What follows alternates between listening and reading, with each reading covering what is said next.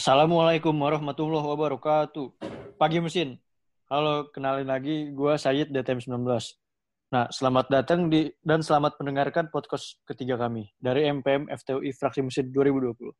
Nah, topik hari ini itu kita akan membahas tentang S O P tahap dua dan evaluasi R I P. Narasumber kita itu Bang Rehan Akmal Mesin delapan belas. Halo, Bang. Halo, Yit. Halo, halo. Apa kabar? Apa kabar, Bang? Uh, Alhamdulillah, baik. Ya, gini deh, mulai ngerasa bosan di rumah aja. Karena udah lama juga ya, dari bulan Maret kita iya. belum... Sama gue juga, Bang, bosan. Beraktivitas. Iya, belum bisa beraktivitas banget. Kalau lo kabarnya gimana di rumah? Alhamdulillah, baik-baik aja. Nah, di rumah gimana? Sehat semua? Sehat. Bosan aja paling. Oh iya. Yang apa, yang penting sehat dulu sih kalau sekarang. Oh iya. Nah Bang, ngomong-ngomong kesibukan lu di Komsis sekarang apaan Bang? Oke, wah ini langsung to the point, to the point pertanyaan ya. Langsung. Uh, kesibukan gue di Komsis, jadi sebenarnya buat yang nggak tahu Komsis itu Komisi Kemahasiswaan. Nah di Komisi Kemahasiswaan kesibukan gue yaitu adalah gue memegang dua produk komisi. Yang pertama itu S O P tahap dua dan evaluasi R I P. Nah, kebetulan untuk S O P tahap dua, uh, gue dan Gery, partner gue, sebagai partner prokom gue, gue udah menyelesaikan produk komisi S O P tahap dua di awal kepengurusan kemarin. Nah, sekarang gue lagi sibuk di bagian drafting dari data-data yang udah gue kumpulin buat evaluasi R I P. Paling kayak gitu sih. Oh gitu Bang. Jadi, nah terus gini Bang, S O P tahap dua itu apaan Bang? Terus kenapa harus ada? Jadi S O P tahap dua itu adalah uh, serangkaian pembinaan terhadap anggota I K M F T U I yang belum mendapatkan status anggota aktif I K M F T U I pada masa pembinaan awal, yaitu pada masa Mabim, agar dapat merubah status keanggotaannya yang tadinya muda, jadi aktif untuk bisa berkontribusi di lingkup I K M F T U I. Nah, S O P tahap dua itu umumnya dilaksanakan di awal kepengurusan. Sekitar awal-awal bulan deh, kayak bulan Januari, Februari, Maret. Oh iya, buat yang nggak tahu timeline kepengurusan itu dari Januari sampai Desember ya. Berarti awal kepengurusan bisa dikira-kira lah bulan apa. Nah, pertanyaan kedua, kenapa harus ada? Karena sebenarnya yang pertama, kalau misalnya secara konstitusi, ada di pasal tiga, ayat satu, peraturan rumah tangga I K M F T U I, eh, yang bunyinya bahwasannya setiap anggota berhak untuk mengikuti prosedur menjadi anggota aktif. Nah, eh, alasan yang kedua yaitu eh, tanggung jawab sebagai M P M, tanggung jawab sebagai senior. Jadi kalau misalnya kita olah tiga alasan itu, ya sebenarnya menurut gue kenapa harus ada karena kita harusnya memberikan hak-hak uh, lebih kepada anggota I K M F T U I. Maksudnya apa? Maksudnya uh, kan rangkaian Mabim gak semuanya bisa ikut ya. Ada beberapa kasus uh, bahwa uh, mahasiswa baru itu banyak yang uh, mengalami penyakit, yang terkena penyakit di Mabim contohnya, atau misalnya dia sedang ada kesibukan yang membuat rangkaian Mabimnya jadi terhambat, untuk rangkaian untuk mengikuti Mabim menjadi terhambat. Nah, jadi di situ uh, ibaratnya dikasih kesempatan keduanya untuk uh, bisa mendapatkan status aktif, untuk bisa kontribusi di I K M F T U I. Kesempatan keduanya itu ada di S O P tahap dua. Dan juga sebagai tambahannya, kita jangan juga jangan lupa kalau misalnya uh, anggota I K M F T U I kan mahasiswa S satu F T U I. Nah, mahasiswa S satu itu ada juga yang ekstensi dari uh, univ-univ luar. Nah, ketika mereka melakukan ekstensi, mereka kan nggak dapat kesempatan untuk ikut di rangkaian Mabim awal. Belum ada kesempatan sampai sekarang, sistemnya belum mendukung untuk hal tersebut. Nah, jadi mereka untuk mengganti status anggota keanggotaannya ya bisa melalui, melalui rangkaian S O P tahap dua. bareng sama anggota-anggota muda yang belum lulus di masa bimbingan sebelumnya. Oke. Nah, kan, kan tadi itu S O P tahap dua. Nah, kalau ini sekarang eval R I P itu apaan, Bang? Terus kenapa harus dievaluasi setiap tahun? Kenapa harus setiap tahun? Oh iya. Nah, kalau misalnya tadi kan terkait sama S O P tahap dua ya, prokom pertama gue dan Gery. Kalau misalnya yeah. terkait R I P itu, pertama eh evaluasi R I P itu pertama dari nama produk komisinya aja udah ke, udah jelas ya, yaitu kita mengevaluasi si R I P ini, rancangan induk pembinaan. Nah, R I P adalah produk hukum dari Komisi Kemahasiswaan M P M F T U I yang bertujuan sebagai arahan umum pelaksanaan kegiatan lembaga dalam ruang lingkup pembinaan di I K M F T U I. Nah, pembinaan-pembinaan apa aja yang diatur di situ, uh, sampai saat ini masih ada dua sih jenisnya, pembinaan awal dan pembinaan lanjut. Dan kenapa evaluasi R I P itu harus ada? Mungkin yang pertama, gue bakal kasih tahu dulu dari aspek konstitusi ya. Kalau misalnya kita lihat di usaha I K M F T U I nomor satu, yaitu menciptakan kehidupan kemahasiswaan yang progresif, dinamis, dan madani. Yang kedua, ada strategi G B H I nomor tiga, yaitu mengoptimalkan dan mengembangkan sistem kemahasiswaan yang berintegritas secara bertahap dan berkelanjutan. Nah, ini uh, alasan konstitusi, dari aspek konstitusi kenapa produk komisi R I P itu harus ada.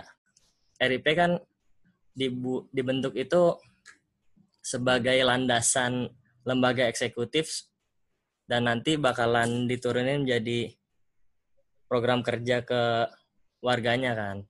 Nah, setiap yeah. tahun tuh kondisi warga di I K M F T U I maupun uh, kondisi lembaga eksekutif itu berubah-berubah.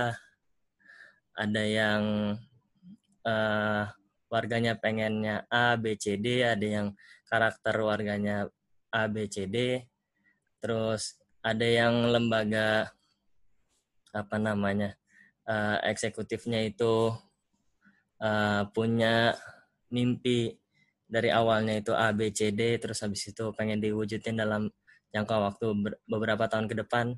Nah, itu yang menjadi pertimbangan sih kenapa eval R I P harus ada setiap tahun untuk menyesuaikan dengan hal-hal tersebut. Kayak gitu sih. Oke. Nah, kalau buat tahun ini nih, Bang, tujuan prokom eval R I P-nya apaan, Bang? Kalau buat tahun ini? Oke, tujuan prokom eval R I P. Nah, jadi sebenarnya ini sih yang pengen banget gue sampaikan juga. Nah, alhamdulillah sekarang ada wadahnya ya, podcast Fraksi Mesin. Iya. Nah, jadi sebenarnya tujuan dari prokom eval R I P yang tahun ini, yaitu kan sebenarnya kita udah melakukan penetapan R I P di awal kepengurusan ini kan.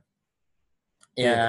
Walaupun waktunya cukup singkat, tapi menurut gue itu udah apa namanya udah hasil dari kesepakatan semua lembaga juga karena disusunnya di uh, rakor lembaga. Nah, jadi tugas gue dan Gery sekarang adalah bagaimana caranya uh, menyempurnakan si R I P dua ribu dua puluh yang mana uh, gue dan Gery ngerasa R I P dua ribu dua puluh ini juga masih banyak kekurangan. Kayak gitu sih kurang lebih. Uh, evaluasinya evaluasi R I P dua ribu dua puluh. Nah, tujuan lainnya itu adalah sebenarnya gini, kan uh, kita itu udah lama pakai R I P yang punya ciri khas, punya branding tersendiri terkait sama tujuh nilai lima skill. Nah, uh, gue sama Gery pengen sih sebenarnya ngebuat si R I P ini bisa kayak gitu, bisa kuat banget brandingnya, bisa kepake sampai nggak hanya setahun ke depan atau dua tahun ke depan, tapi Uh, lima sampai enam tahun ke depan dengan perubahan-perubahan minim yang memang udah disusun dari awal R I P-nya jangka panjang. Nah, sebenarnya gue pengennya kayak gitu sih sama Gery. Gimana caranya ngebuat R I P yang bisa bertahan selama itu. Tapi kalau misalnya uh, memang nggak bisa, ya minimal gue dan Gery membuat sistem uh, eval R I P yang bisa digunakan untuk tahun-tahun berikutnya. Kayak gitu sih. Jadi yang penting kalau okay. misalnya R I P-nya nggak bisa digunakan untuk tahun-tahun berikutnya, tapi sistemnya uh, insya Allah udah gue rancang uh, sedemikian mungkin yang bisa digunakan sampai beberapa tahun ke depan, sampai mungkin lima sampai enam tahun ke depan. Sistem pengevaluasinya, okay. Kayak gitu sih. Oke, okay. Nah kan tadi udah tuh Bang tujuannya. Nah, kalau tahun ini jalannya gimana Bang? Bagaimana jalannya program R I P tahun ini? Jalannya gimana tuh maksudnya? Jalannya si program R I P tahun ini Bang? Timeline-nya kah atau alurnya? Ya mungkin gue bisa ngasih tahu ininya kali ya, apa namanya? Alurnya ya, alurnya si iya, boleh, produk boleh. Komisi R I P tahun ini. Nah, jadi uh, gue sama Gery di awal kepengurusan uh, menyusun uh, alur untuk pengevaluasian R I P ini di uh, lembar prokom kami. Nah, jadi sebenarnya uh, alurnya itu terdiri dari sepuluh step, sepuluh tingkatan. Yang mana Uh, tingkatan itu terdiri dari gampangnya sebenarnya dari pengambilan data, pengolahan data, dan uh, rapat dengar pendapat bersama dengan warga dan lembaga eksekutif. Nah, jadinya untuk timeline-nya itu yang pertama ada, eh untuk alurnya itu yang pertama ada pengkajian dan pembelajaran R I P. Jadi kita kaji dulu benar-benar, belajarin dulu R I P dua ribu dua puluh itu gimana, kekurangannya apa aja, titik berat pengevaluasinya apa aja. Terus yang kedua, pengonsepan mekanisme wawancara R I P untuk B P H lembaga I K M F T U I. Jadi eh, kita nggak ngelihat ada jejak wawancara B P H lembaga B P H lembaga untuk R I P sih, makanya kita masukin alur ini untuk eh, alur yang kedua. Nah, pengonsepan mekanisme itu sudah berlangsung kemarin dengan cara kita menarik aspirasi dulu nih dari warga I K M F T U I, semacam random sampling gitu. Setiap anggota mengumpulkan, setiap anggota M P M F T U I, mau itu komsis, uh, confident atau kolega, itu mengumpulkan minimal enam data survei, enam aspirasi, yang mana nanti aspirasi itu tersebut terkaitan berkaitan sama R I P dua ribu dua puluh, kurangnya di mana. Nah, hal tersebut kita susun data-datanya, aspirasi aspirasi-aspirasinya kita olah menjadi borang wawancara B P H lembaga I K M F T U I. Nah, setelah itu kita masuk ke alur ketiga nih. Alur ketiga tuh proses wawancara B P H lembaga I K M F T U I. Nah, itu alhamdulillah juga sudah dilaksanakan untuk uh, I M D dan I M P I. Yang keempat itu penyebaran link survei R I P untuk warga. Nah, seperti yang kita tahu, kalau misalnya kita cek I G fraksi kita atau I G M P M F T U I, Instagram, itu ada link survei, ada poster survei untuk R I P dua ribu dua puluh. Uh, bisa diisi untuk para pendengar bit dot l y, ayah mengapa aku dibina, untuk huruf awal setiap katanya itu huruf besar. Nah, di situ tuh ada dua macam pertanyaan. Yang pertama pertanyaan open-ended question, and yang kedua itu ada pertanyaan tentang service quality pembinaan di I K M F T U I. Yang kelima adalah pengumpulan dan pengkajian hasil wawancara B P H lembaga I K M F T U I. Nah, setelah kita melewati proses wawancara B P H lembaga I K M F T U I, data-datanya dipisah-pisah tuh untuk uh, kebutuhan-kebutuhan di setiap poin R I P, kayak poin awal, latar belakang, fungsi, dan lain sebagainya. Terus poin nilai dan subnilai kita di, kita pisah-pisahkan untuk proses pengkajian. Terus kita pelajarin lagi si hasil wawancaranya ini, uh, apakah masih ada yang kurang atau enggak. Alhamdulillah sampai saat ini masih belum ngerasa uh, ada data yang kurang sih. Kalau terus habis itu kita masuk ke timeline keenam, uh, yang mana sekarang sedang dilaksanakan juga, yaitu drafting R I P. Drafting R I P itu kita, gue sama Gery, menargetkan, menargetkan kita sudah selesai di bulan Oktober sih. Jadi insya Allah doain gue, Ed. Semoga Oke, bisa bang. menyelesaikan draftingnya Siap. sampai bulan Oktober. Nah, Amin. Yang ketujuh itu kita ada, nah jadi uh, sistemnya kayak gini. Untuk bulan Agustus kita drafting hal-hal di awal R I P, yang kayak uh, latar belakang, diferensiasi fase, dan lain sebagainya dari data-data survei dan wawancara. Terus habis itu, kalau untuk bulan September dan Oktober, kita mulai drafting nilai dan subnilai. Kira-kira penanaman nilai apa sih yang cocok untuk lembaga I K M F T U I. Kita kumpulin datanya dari uh, hasil pencarian data yang kemarin, terus kita satukan di satu file, terus nanti kita masuk ke rapat koordinasi-rapat koordinasi. Pengennya sih ya, Ma, uh, dan emang itu sudah di planning, pengennya masuk ke rapat koordinasi-rapat koordinasi uh, lembaga di I K M F T U I. Misalnya nanti ada rapat koordinasi terkait sama Pengmas. Nah, kita kan punya nilai uh, dan subnilai sosial kemasyarakatan, aksi bermasyarakat, dan aksi lingkungan hidup. Nah, tiga poin itu nanti kita susun, kita kumpulin, terus bisa kita presentasiin di rapat koordinasi. Nah, pendapat mereka terkait sama poin yang baru yang dikasih sama uh, M P M itu kayak gimana. Jadi kita lebih ke rapat koordinasinya kayak gitu sih, biar bagus nanti si R I P-nya, jadi daya gunanya juga uh, tinggi. Jadi kayak gitu sih untuk R I P tahun ini. Nah, terus kita masuk ke alur kedelapan, yaitu R D P internal. Ya, ini nggak perlu dibahas lah ya. Terus habis itu yang kesembilan kita masuk ke uh, alurnya itu R D P eksternal. Nah, R D P eksternal seperti biasa, uh, setiap di akhir eval R I P itu ada namanya R D P. R D P itu rapat dengar pendapat, yang mana seluruh anggota I K M F T U I boleh ikut untuk mengkritisi hasil dari Uh, eval R I P yang gue dan Gery buat. Nah, R D P eksternal ini kita targetnya itu sebenarnya, kita targetnya itu bulan November. Jadi gimana caranya kita menyelesaikan eval R I P uh, secepat mungkin. Tapi kalau misalnya nanti dari waktunya nggak bisa, ya udah tinggal disesuaikan. Tapi gini sih sebenarnya, kita mimpinya tuh sebenarnya R I P ini udah selesai dari sebelum masa Pemira, yang mana nanti uh, si R I P ini bisa membantu si calon-calon pemangku jabatan untuk uh, berekreasi di kepengurusan berikutnya. Jadi gimana caranya mereka paham dulu tuh sebelum megang jabatan terkait sama R I P ini.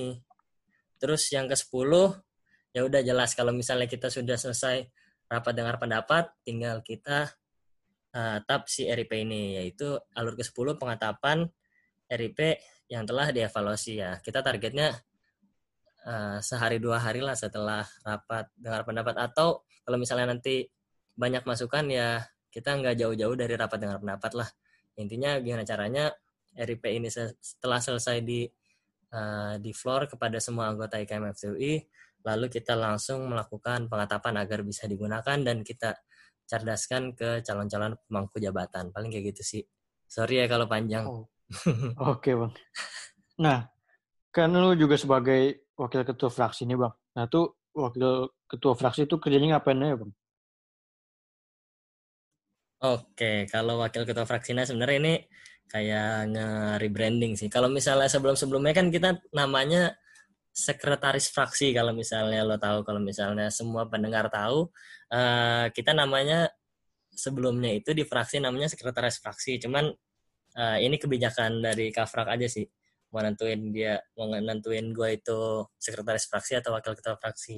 Nah, secara tertulis sebenarnya job desk wakil ketua fraksi itu nggak ada. Ya, itu hasil kesepakatan aja sih sama ketua fraksi yang lagi menjabat juga, gimana caranya bisa membagi beban uh, agar bisa bersama-sama memajukan fraksinya. Tapi gue dikasih arahan oleh ketua fraksi. Uh, yang pertama itu job desk gue adalah terkait sama pengarsipan, pengarsipan data-data file-file penting untuk fraksi, kayak pengarsipan I K G, G B P K, T A P Formes, T A P Muker, dan lain sebagainya, Notula, dan data-data lembaga, Lempersus, R K A T, P P T Hearing, dan lain sebagainya. Terus yang kedua, job desk gitu, job desk gue itu terkait sama uh, penyatuan timeline lembaga D T M yang mengundang warga. Jadi kan uh, sebenarnya kita punya banyak lembaga di Departemen Teknik Mesin. Yang lembaga di I K M F T U I yaitu uh, I M M F T U I, H T W I, dan Aeromodeling U I. Nah, gimana caranya tidak ada uh, jadwal proker yang bentrok lah di uh, di satu hari yang sama. Nah, itu sebenarnya baru dilaksanakan, jujur aja baru dilaksanakan itu penyatuan timeline-nya itu kemarin di bulan April atau Mei. Jadi uh, penyatuan timeline dari gua, terus habis itu uh, gua dan ketua fraksi uh, mikir kalau misalnya uh, kayak gini doang tuh masih kurang. Nah, kita ngebuat namanya uh, perkumpulan di grup gitu, namanya grup Sekum D T M. Sekum D T M itu terdiri dari sekretaris-sekretaris uh, setiap eh sekretaris-sekretaris atau kestari dari setiap lembaga yang di D T M, dan isinya ada gue dan ketua fraksi, yang mana uh, hal tersebut juga berguna untuk penyatuan timeline proker dari lembaga D T M yang mengundang warga.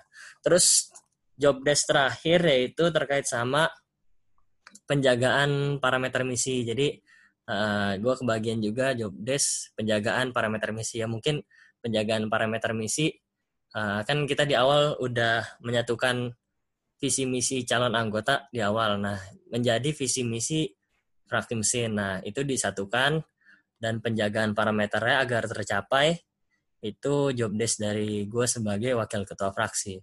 Kayak gitu sih. Oke, nah tuh ngomong-ngomong udah ada calonnya belum, Bang? Calon apa nih? Ini pertanyaan dari Instagram nggak sih? Iya nggak sih? Kayaknya iya, Bang. Oh iya. Ya, calon apa dulu calon nih? Apa ya? Iseng juga nih nanya pertanyaannya.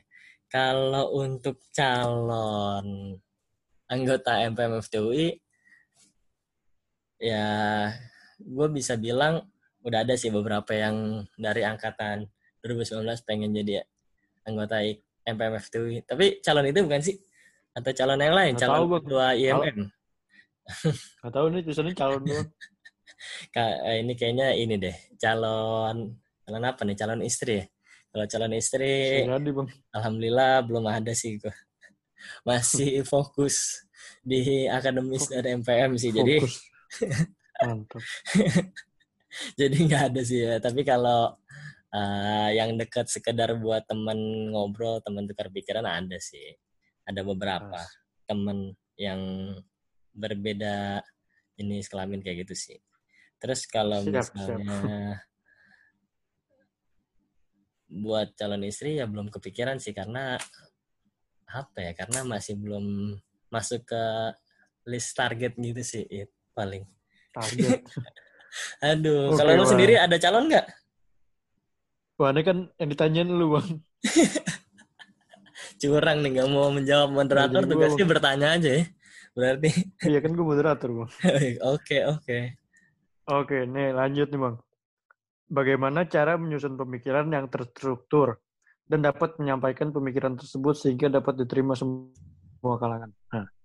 Waduh, ini cukup apa namanya berat juga nih pertanyaannya. Berat. Ini kalau nggak salah dari Instagram juga ya kita dapat di kolom komentar.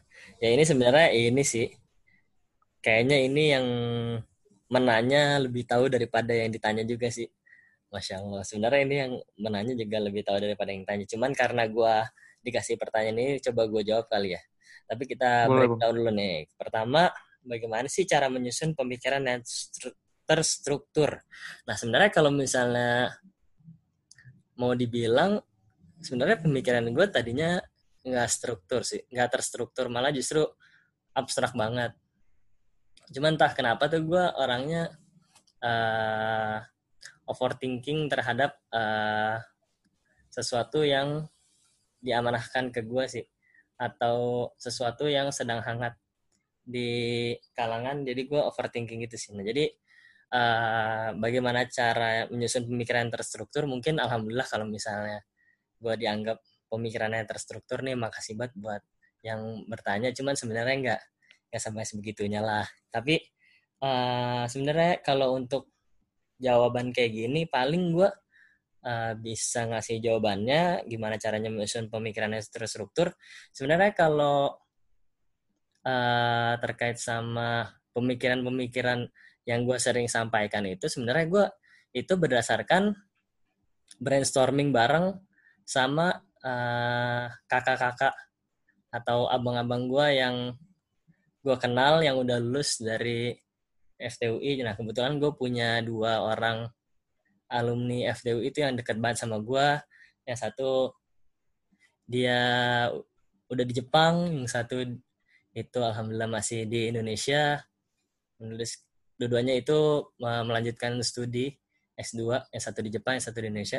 Sebenarnya gue kayak ini sih, kayak sering brainstorming bareng sama dia buat apa namanya isu-isu yang lagi hangat atau topik-topik yang mau gue sampaikan itu gimana caranya agar uh, gue bisa menghasilkan konklusi atau uh, pendapat-pendapatnya nanti bisa sistematis, bisa baik, nggak cuma dari sudut pandang dari gue doang. Jadi mungkin uh, itu berdasarkan ini sih paling. Kalau misalnya ditanya bagaimana, itu caranya brainstorming bareng sama uh, orang lain, terkhusus dari orang-orang yang udah lebih berpengalaman.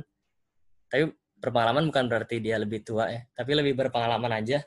Dan bagaimana caranya kita bisa melahirkan perspektif yang banyak, menyusun uh, pendapat kita nantinya, konklusinya itu bisa terlihatnya terstruktur dan sistematis. Nah, kalau untuk menyampaikan pemikiran, uh, sebenarnya gue orang yang tadinya dari S M A itu nggak nggak terlalu berani untuk bersuara. Cuman entah kenapa ketika gue selesai melewati masa perkuliahan gue di tingkat pertama, setelah gue melewati rangkaian-rangkaian pembinaan yang dilakukan oleh senior-senior gue, uh, gue jadi sekarang udah merasa uh, kalau misalnya walaupun emang gue masih apa ya masih nggak bisa bersuara di banyak hal, tapi ketika ada yang salah, gue selalu dibina untuk bagaimana caranya ketika ada sesuatu yang salah itu harus berani untuk kasih pendapat sih, harus berani yang bilang itu salah. Dan ya kayak gitu.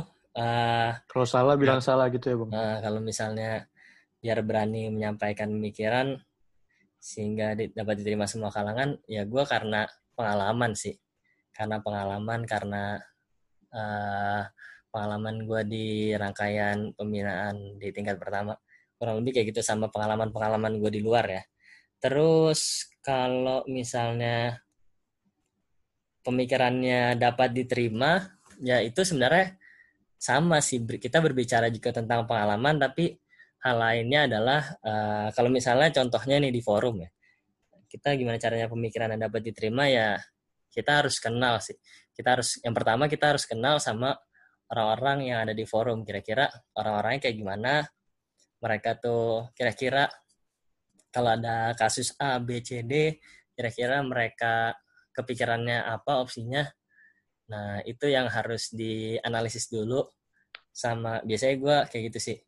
Analisis dulu kira-kira kayak gimana, terus abis itu kalau misalnya ada data-data pendukung atau ada argumen-argumen tambahan itu apa namanya, gue sampaikan di awal sebagai narasi, ya gimana caranya Uh, pendapat pendapat gue ya nggak harus diterima sih, bisa didengar dan menjadi perspektif baru di dalam forum kayak gitu sih. Terus yang kedua kalau misalnya terkait sama gimana caranya pemikiran tersebut bisa diterima, sebenarnya gue ini apa namanya ingat banget nih ada saran uh, satu senior mesin, sekarang dia udah uh, lanjut kuliah juga di luar, yang mana uh, sebenarnya sebagai anak mesin juga biasanya tuh anak mesin uh, pendapatnya itu didengar. Nah pertanyaannya kenapa sih uh, pendapat anak mesin didengar? Karena umumnya anak mesin tuh kritis-kritisnya tuh kayak gimana? Kritisnya itu uh, gimana caranya pendapat yang disampaikan itu selalu berkaitan sama tujuan dari uh, substansi pendapat tersebut. Kayak gitu sih paling it. Kalau untuk jawaban gue di pertanyaan, ini pertanyaan kedelapan bener ya? Tuh. Nah, ini yang terakhir nih Bang, berarti kesan-kesan selama menjabat di M P M F T U I Bang. kesan-kesan selama menjabat di M P M F T U I. Ya gue ini sih, senang banget sih. Yang pertama, senang. Gak tahu kenapa ya, karena gue enjoy banget di M P M F T U I karena uh, ini juga sebelumnya emang pilihan gue, dan uh, gue juga sekarang di M P M F T U I punya lingkungan yang suportif juga, jadi gue senang banget sih untuk apa namanya di M P M F T U I tahun ini harmonis juga kita. Nah yang kedua sebenarnya ini sih, bangga sih, bangga sebagai bagian dari M P M F T U I dua ribu dua puluh. Ya gue bangga bisa uh, berkumpul bersama di suatu wadah, di suatu lembaga bersama anggota anggota M P M yang keren-keren, staff-staff M P M yang keren-keren, uh, bisa berdiskusi bersama, biar berdialektika bersama, bertukar pikiran bersama, beradu argumen bersama. Itu hal-hal tersebut yang ngebuat gua bangga sih di M P M F T U I. Nah mungkin ini hal yang gua nggak bisa temuin di luar, mungkin mungkin gua nggak bisa temuin di luar kecuali di M P M F T U I, makanya uh, hal tersebut membuat gua bangga sih. Kalau kesan-kesan lo gimana Yit selama di M P M F T U I? Kurang lebih sama bang, menikmati, bangga gitulah bang. Mantap-mantap. Semoga lancar lah ya semua urusan-urusan kita ke depannya. Kayak gitu sih. Amin. Oke. Makasih Bang. Nah, udah makasih Bang udah nyempetin ngobrol tentang S O P tahap dua sama evaluasi R I P. Udah nih, udah. Itu aja. Kita nggak mau ngomongin Munchen Barca nih. Jangan Bang. Jangan ya. Masih terlalu sensitif itu. Terlalu sensitif. Aduh, kasihan ya Barca semalam. Parah sih. Parah itu. delapan dua. Oke. Nah, It. Semoga... Oh ya, lu dulu bang, lu dulu. Oke, okay, thank you It, buat uh, pertanyaan-pertanyaannya. Semoga bermanfaat, sama-sama. Semoga terjawab. Lanjut It. Oke, okay. Semoga nih para pendengar nih semua bisa paham tentang S O P tahap dua sama evaluasi R I P. Nah, sampai jumpa di podcast berikutnya. Assalamualaikum warahmatullahi wabarakatuh.